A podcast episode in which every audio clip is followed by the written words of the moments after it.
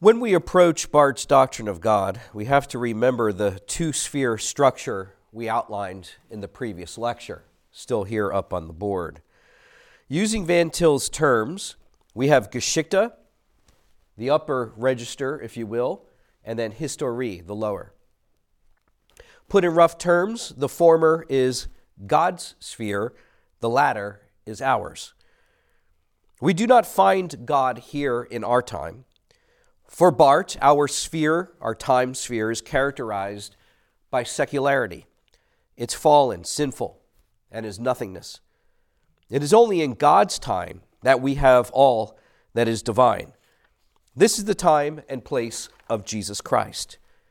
It is the time and place of His grace for us. It is this sphere, then, that we have in view when speaking of God. Barth's doctrine of God is very unique in this sense. It is not unique for his immediate context. There are others in his day who are doing similar things. That is because, in part, the history of modern thought since the rise of the Enlightenment is characterized by a rejection of traditional metaphysics. The term metaphysics was a catchword for Greek philosophy. Rejected were the old outmoded medieval commitments to notions of static, unchanging substances. The idea that something had an eternal, unalterable essence was replaced with a kind of dynamism relative to time. Now, how that dynamism was developed would differ from thinker to thinker, but for our purposes, that anti-metaphysical sentiment was in the atmosphere in which Barth developed his thinking. And he himself was very much committed to it, which already from the start places Barth in a somewhat tenuous position relative to the tradition. Is it possible to remain at all, in any meaningful sense of the word, connected to the Catholic tradition when there is such a radical break with it at its most fundamental, foundational, ontological ground? It is Van Til's contention that Barth does, in fact, forsake the Catholic tradition. While some attempts have been made, most notably by McCormack and Hunsinger, to show that Barth maintained basic orthodoxy, all that has in fact been shown is that he maintained a form of orthodoxy, but certainly not its substance. That is yet to be shown or proven. Yes, it can be said that Barth has a two-nature Christology, as McCormack says. However, Barth's position is much closer to Eutychianism, which is why some can advance a form of Canoticism, Bruce McCormack, or a form of Theosis, Adam Neder, all on Barthian soil.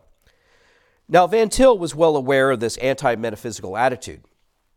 He was also aware of the system Barth offered in its place, and this is what Van Til called activism.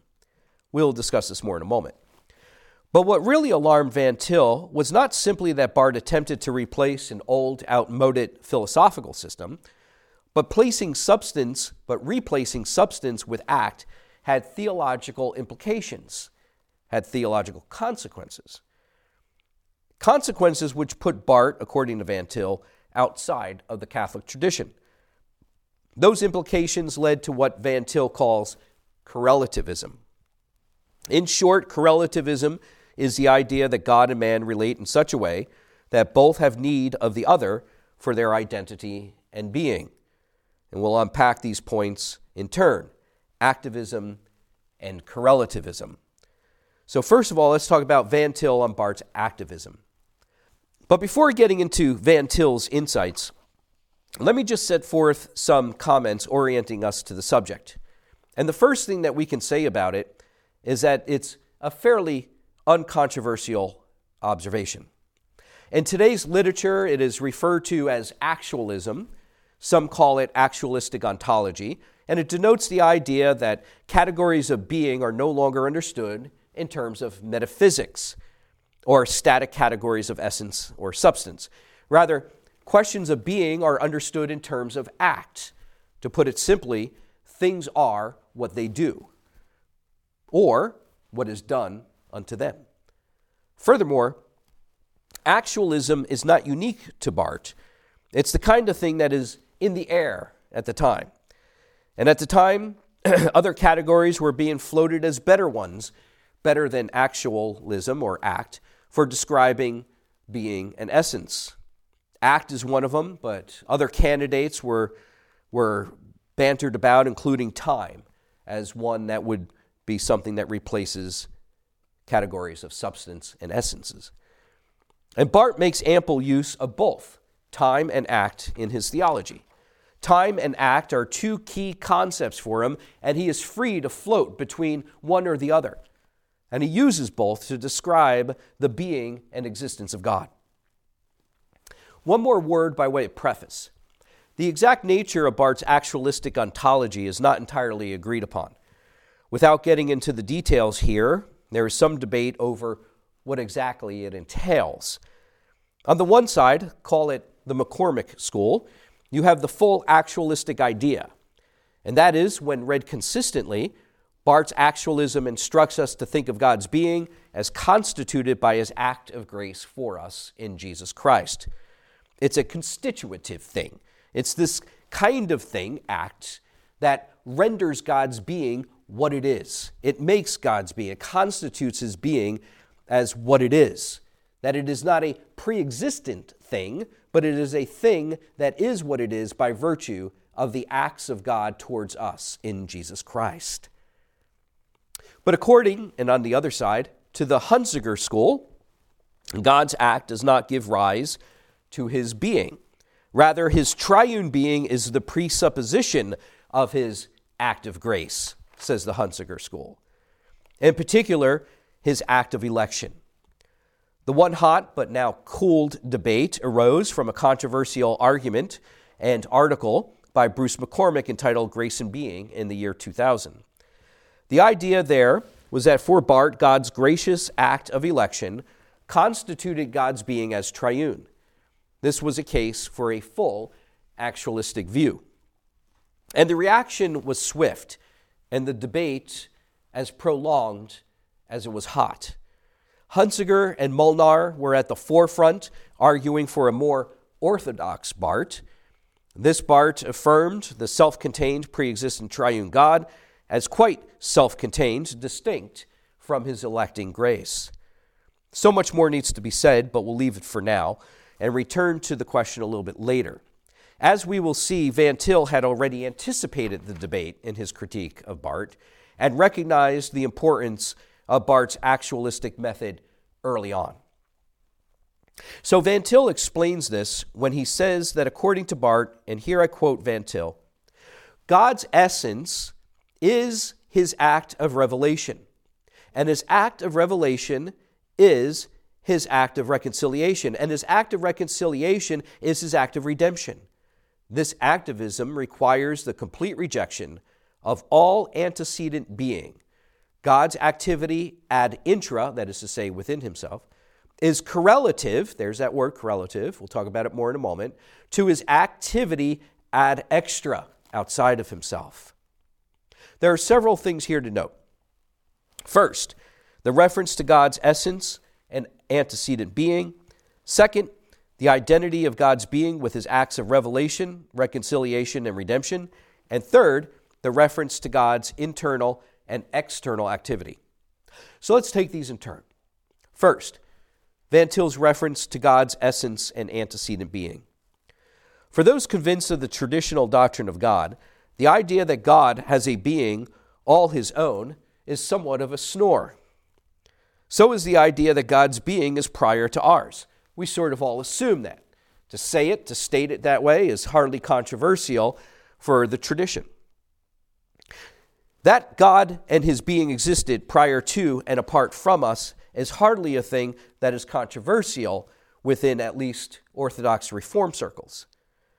It is hardly a controversial thing in our circles to say that God has his existence in himself, that he is ase, or that his being is self-contained, not derived from something outside or other than himself, that God's eternity is pure, without mixture with time, that God is present everywhere without being contained anywhere. All this is what Van Til means by God's antecedent being. It is God's being quite prior to and independent from creation. It is the being and existence of God with all of his perfections, understood as being self-contained, not constituted by his acts towards creation or the acts of the creature towards him. You will notice that this essence or antecedent being is something that is denied by Barth. Now, we must quickly qualify that statement here. Barth does, in fact, talk about the antecedent being of God. Barth does not explicitly deny that God has an antecedent being. In fact, Barth doesn't actually deny much of the tradition at all, outwardly and expressly. Quite on the contrary, in the Church Dogmatics, you can find him affirming it, at least in a formal sense, using the language, using the words, using the concepts of the tradition.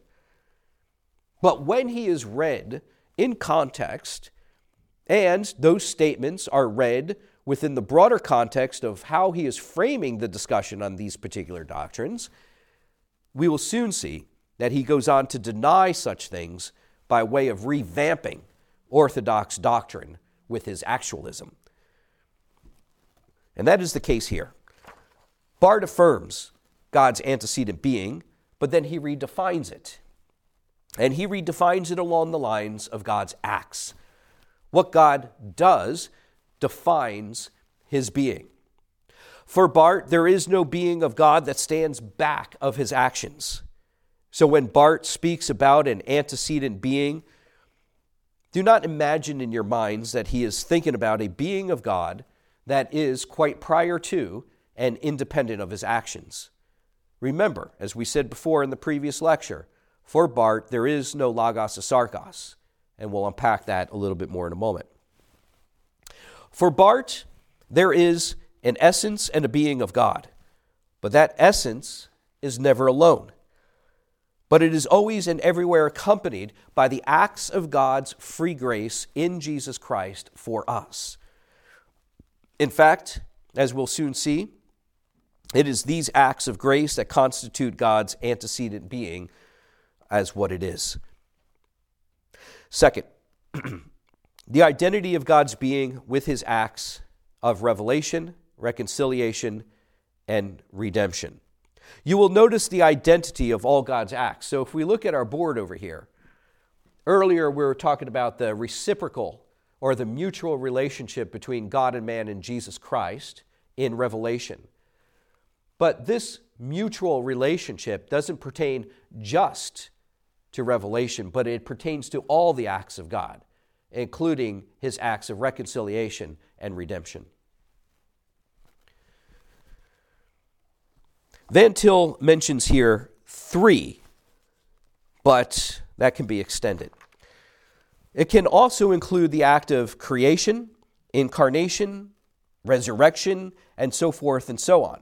So in addition, in other words, to revelation, reconciliation, and redemption, we can include the way in which Barth reconstructs his doctrine of creation, incarnation, and resurrection along the same lines.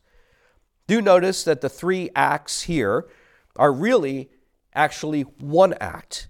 So reconciliation, revelation, redemption, these are all one act in Jesus Christ. And as such, they occur in this special time sphere of what Van Til calls Geschichte. And therefore, these particular acts cannot be understood as sequential historical events in our time. They occur up here. They do not occur down here. Down here you have historical, sequential, ordered events. Up here it's all one event. We'll come back to this later, but suffice to say for now, Barth takes what we ordinarily think of as real calendar time, sequential events, and he consolidates them into one transcendent event in God's time for us, in what Van Til calls Geschichte.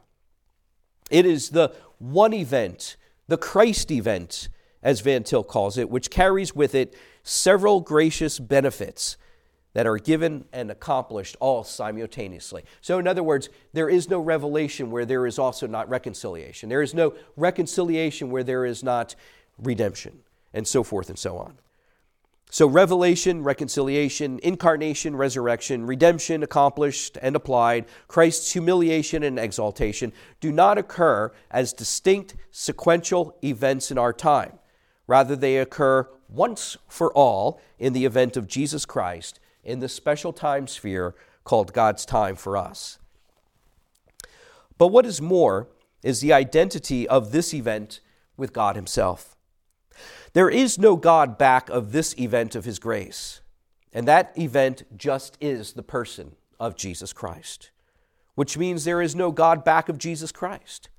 So Barth can say that Jesus Christ is God, a perfectly orthodox statement, but Barth can also say that God is Jesus Christ.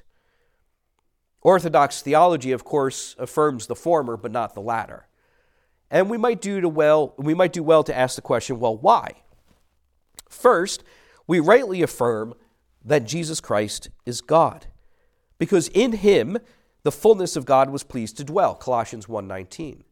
In Christ, the second person of the Trinity, in his full divinity, without measure and without remainder, was united to his human nature without separation or confusion.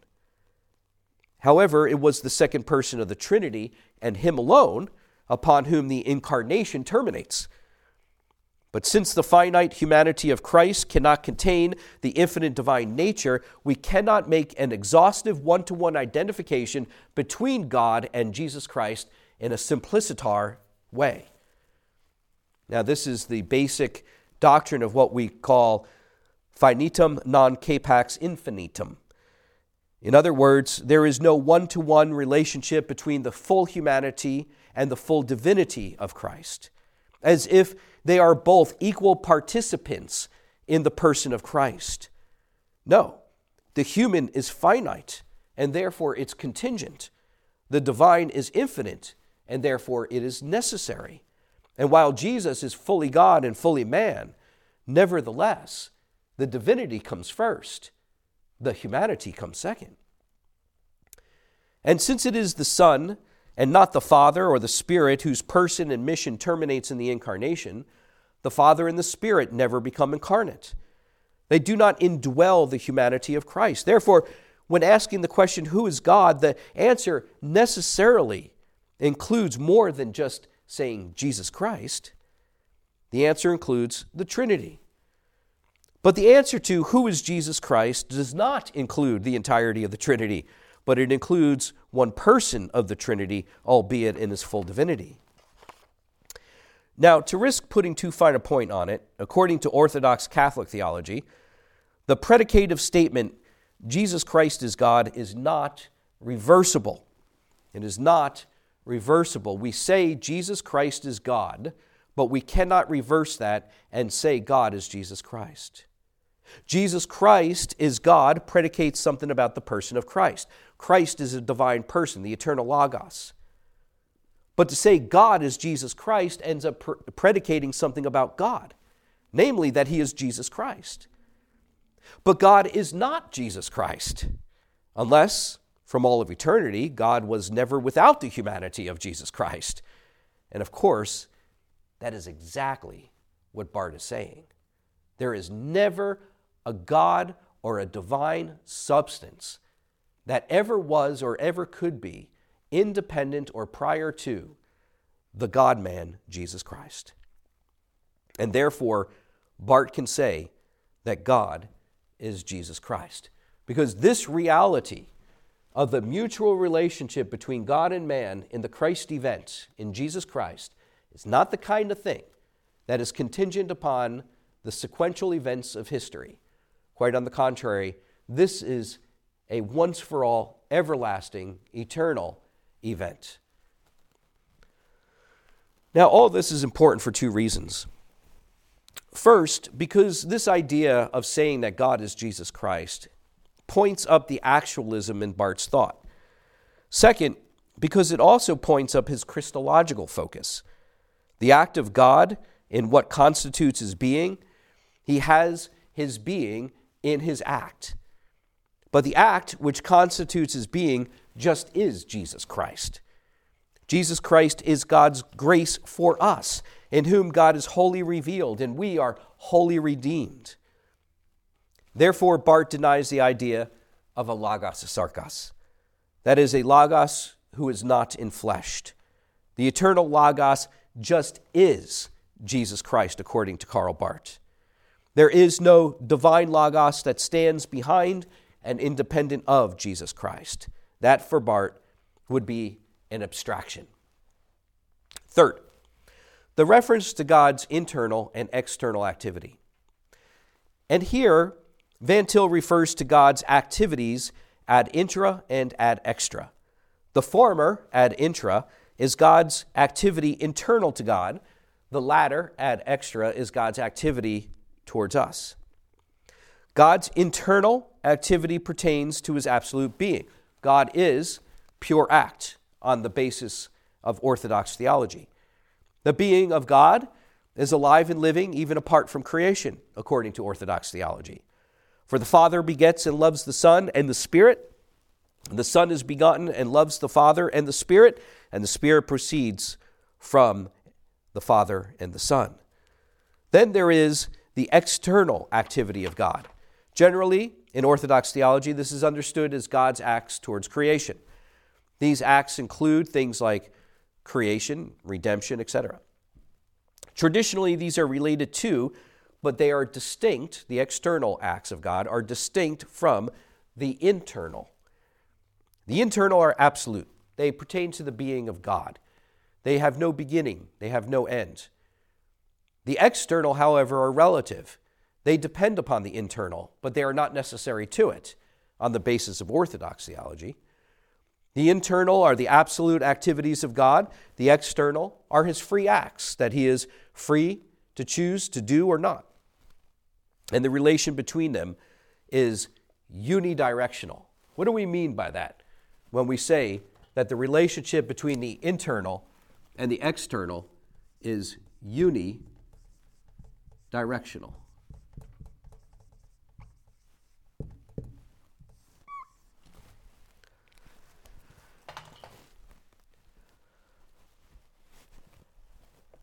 It means that the internal affects the external. Who God is in himself has a unidirectional influence upon the things that are external to God, and it never goes the other way around. There is no backwash of that arrow, as it were, into the being of God from the things that are external to him. But Van Til says that Barth rejects the unidirectional relation. And he introduces what we might call then a bidirectional. That the flow of influence goes both ways. It goes two ways. It's a two-way relationship. Not only does the being of God affect his acts towards us, but his acts toward us, according to Barth, affects the being of God. Put another way, what God does affects who he is. In traditional theology, it was understood that God acted upon creation without creation acting upon him. That is what the doctrine of God's impassibility and his aseity were all about. God is never acted upon from outside of himself. He is never a passive recipient of formative action. In no way is his being constituted by his acts. God is being and is never becoming on the basis of Orthodox theology. If God were becoming, then he would be mutable. And this is the heart of Barth's actualism. This is what it means at its core. It means that God's being is, in some sense, determined by or constituted by his acts ad extra. This, in effect, turns the traditional doctrine of God completely on its head. Now, there are some ways in which Barth and some of his followers seem to mitigate the obvious problems with this approach. The kind of becoming that is in view here seems to be an eternal one, according to Barth and his interpreters, sort of. Barth's view of eternity and time is complex and ambiguous. But as far as I could tell, it seems that for Barth, God's being is in his becoming and is something that occurs in a kind of non-process kind of way. Using Van Til's language, it is the kind of thing that occurs in Geschichte and in Geschichte alone. For that is where all God's acts towards creation occur. For they all occur in Jesus Christ. Whether we're talking about election, creation, revelation, reconciliation, incarnation, resurrection. And so these things, as they are in Jesus Christ, are what determine the nature and being of God. And they do so in that transcendent sphere of God's grace. And so for Barth, there is no time when God is not. So it is not as if God's being changes over time for Barth. He just always was this God. The God who has his being in this trans-temporal act, so that Barth could, should not be confused with someone like Hegel, nor with process theology, even though both Barth, Hegel, and process theology share a common problem, and that is the correlativism that is in their structure of thought. But nevertheless, we have to appreciate that at no point in Barth's theology does God break into our time and in our time get himself caught up in the process of cause and event relationships and therefore end up in a process theology or in something like Hegelianism. That's not exactly the way in which Barth understands it. Nevertheless, there is a correlative relationship of mutual dependence of identity between God and man in Jesus Christ in this supra-temporal event. Let's next talk about Van Til on Barth's correlativism. And this is where, as you can see, as we've been saying, correlativism comes in. It means, in short, that God's being, to be what it is, or to be what it becomes, is in need of something outside of and in addition to it. In this way, God has need of creation, even as creation has need of him. The word mutualism is another word for the same idea. Van Til puts it this way, and I quote, "Throughout the, his various writings, Barth has employed the concept of correlativity in order to do away with the notions of God in himself and man in himself. For all practical purposes, God is nothing but that which he is in his relationship to man, and man is nothing but that which he is in relationship to God. Both God and man are wholly exhausted in Christ. Thus, Barth's critical idea of correlativity continues to make havoc with the very foundations of historic Christianity." Here it is important for us to note several things. First, the abolition of the in himself idea. Second, the necessity of the relationship between God and man, and third, the Christological linchpin of the exhaustive relationship. And we'll take each of these in turn. First, the abolition of the in-himself idea. The correlativism of Barth is incompatible with Orthodox theology proper. Orthodox theology proper believes in the self-contained ontological trinity. To be sure, there is diversity in both theology proper and Trinitarian theology among theologians throughout the history of the Church. And there are some theologians who have held to the in-himself idea more consistently than others. But leaving the particulars aside for a moment, it is the common assumption throughout most of Church history that God has his being in and of himself, that God is derived from no other, and that he has his being, unalterably so, from all of eternity, and absolutely so.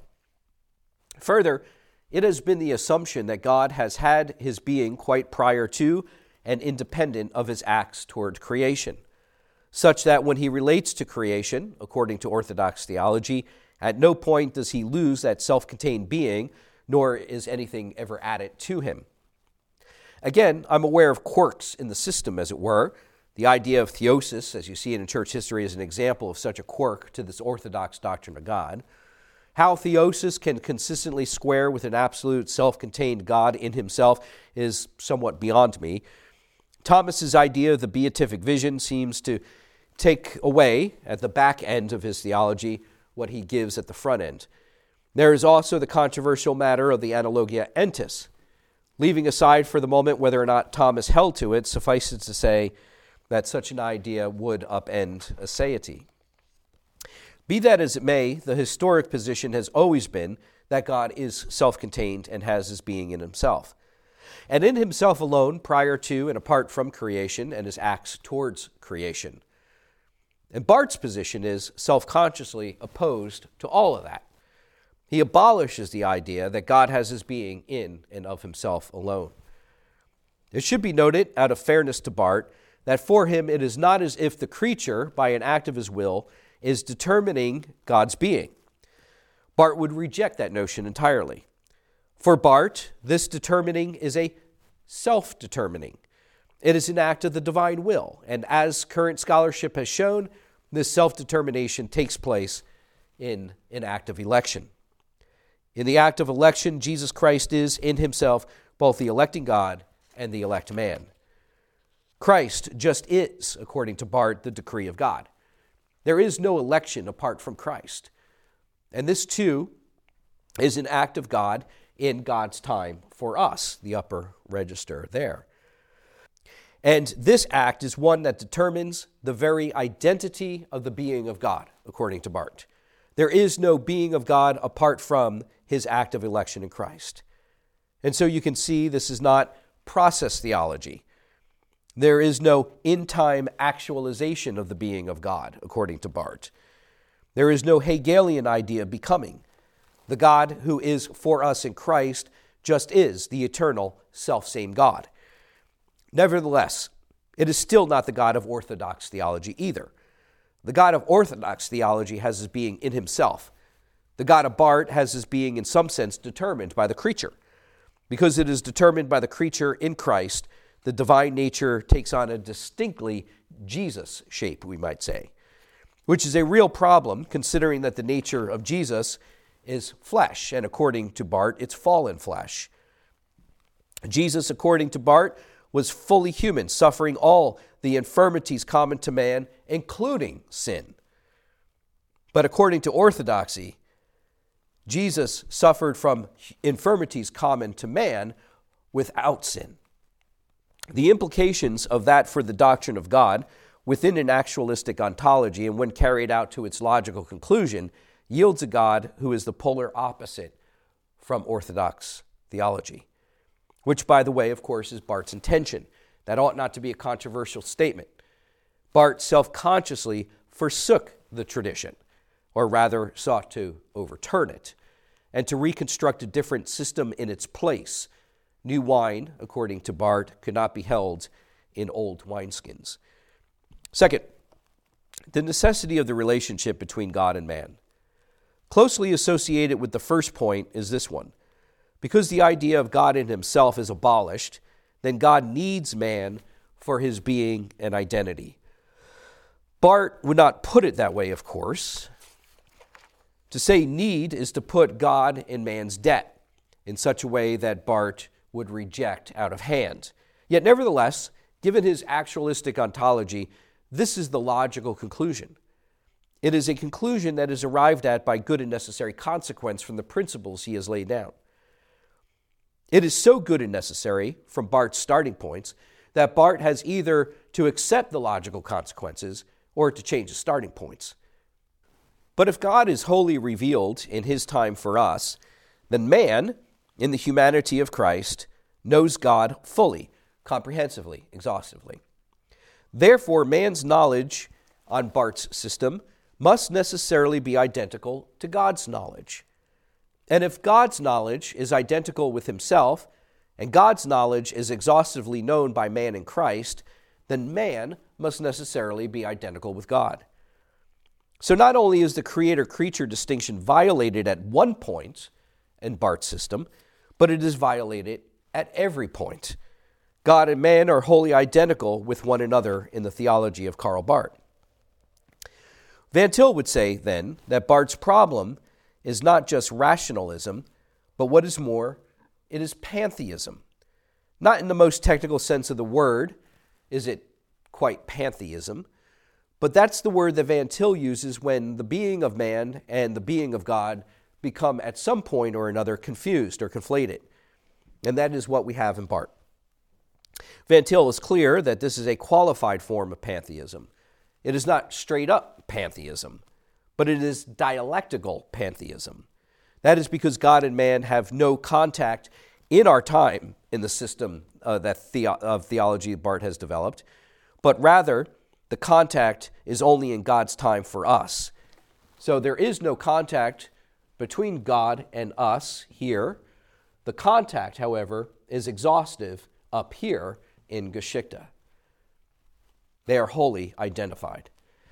And it is this identity that for Van Til is key to Barth's correlativism.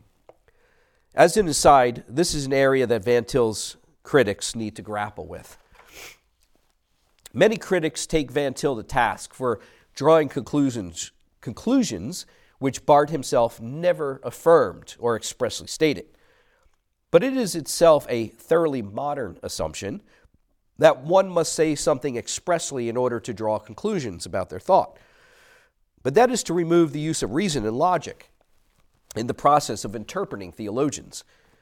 Not that reason or logic trump express statements, but reason and logic work with express statements and draw their natural entailments. Now, of course, once Van Til's argument is heard, one could argue that Van Til's reasoning is, is in error at some point, but that needs to be demonstrated, and Van Til's argument may not be dismissed out of hand, as it often is, by those who have criticized Van Til's criticism of Karl Barth. Third, the Christological linchpin of the exhaustive relation, Christological linchpin of the exhaustive relation that obtains between God and the creature in Geschichte. We have already indicated this point, but the mutual correlative relation between God and man is Christologically qualified. It is not as if God comes down into our time and fills it with his being. Rather, God and man are wholly identified in the upper dimension of God's time for us. And that identity is with man, precisely in the humanity of Jesus. God and man are mutually constituted in this event. And it is here that all of God's acts toward man must be understood.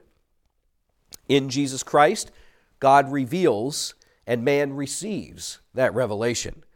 In Jesus Christ, God is reconciler and man is reconciled. In Jesus Christ, God elects and man is elected. The divine nature of Christ, then, serves the divine side of the act. This is the active side.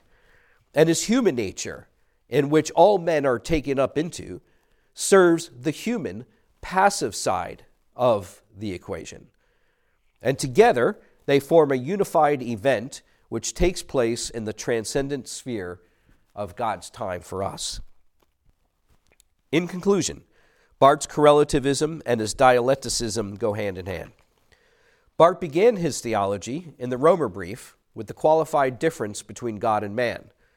So if you are looking at the Romer Brief and you're thinking about uh, the language he picks up from Kierkegaard about the, the absolute difference between time and eternity, this is where Barth begins. There's this radical separation between God and us, between eternity and time. So if we begin there, we can understand that affirming the qualitative difference is itself not a problem. All good theology begins with a qualitative difference between God and man, between the creator and creature. But Barth also knew, as his theology developed, that he couldn't stop there. He couldn't end there.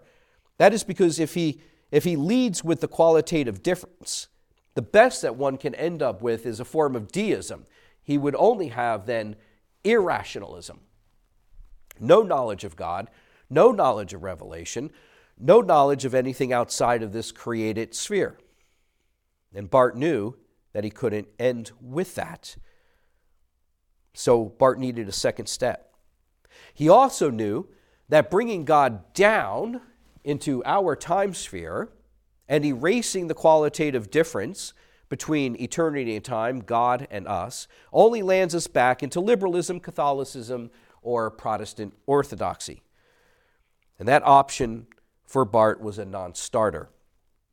And so the question is, how do we relate God and man without eliminating that difference? And this is where the dialecticism comes in. With it, Barth can say yes and no at the same time. He could divide the question. On the one hand, God and man are opposites, opposed to each other, ontologically incongruent. That is the assumption that he begins with in the qualitative difference between eternity and time. On the other hand, there is Jesus Christ. And here, in this, God's time for us is the event of God's grace in Jesus Christ. And if we understand Jesus Christ not as an abstract person with abstract natures, but rather is the act of God in his grace toward us, and place him or that act in God's time for us up there, then we can relate God and man in the humanity of Christ without immanentizing God in the here and now. Do you see that? So it's genius if you think about the way in which Barth develops this to answer all of the concerns, as he saw it, of theology. You begin with the qualitative difference and so distinguish properly God and man, but then he needs a second step of relating God and man, and he does it all up here.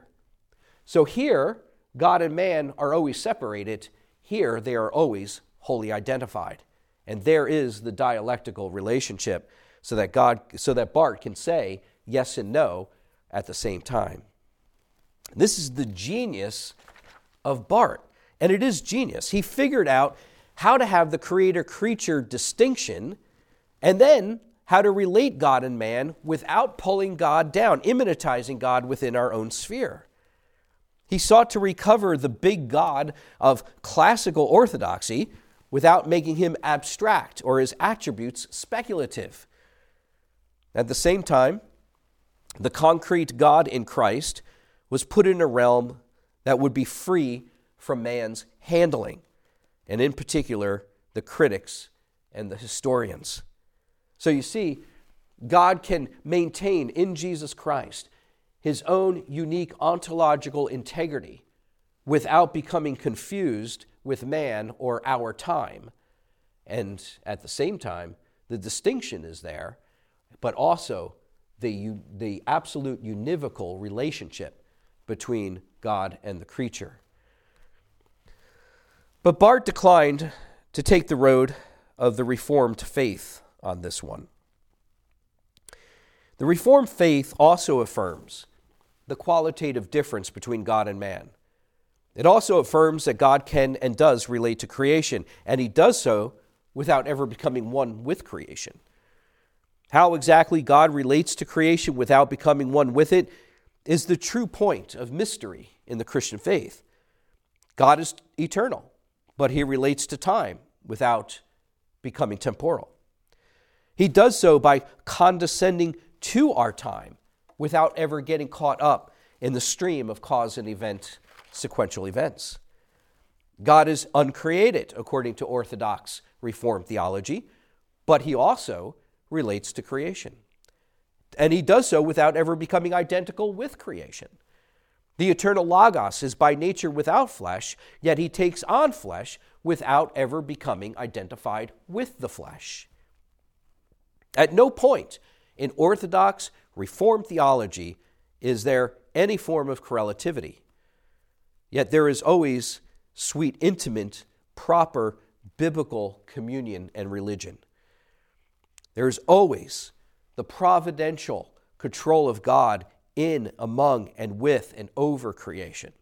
At every point of creation, there is the revelation of the Creator who is forever blessed. And Reformed Orthodoxy understands that God enters into our time without ever becoming one with it, so that God reveals himself to us at every point of our experience, whether internal or external.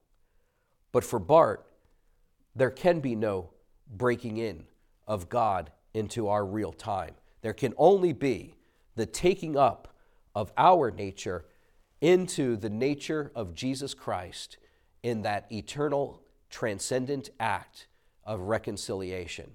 And it's the doctrine of reconciliation, as Barth articulated, to which we will now turn.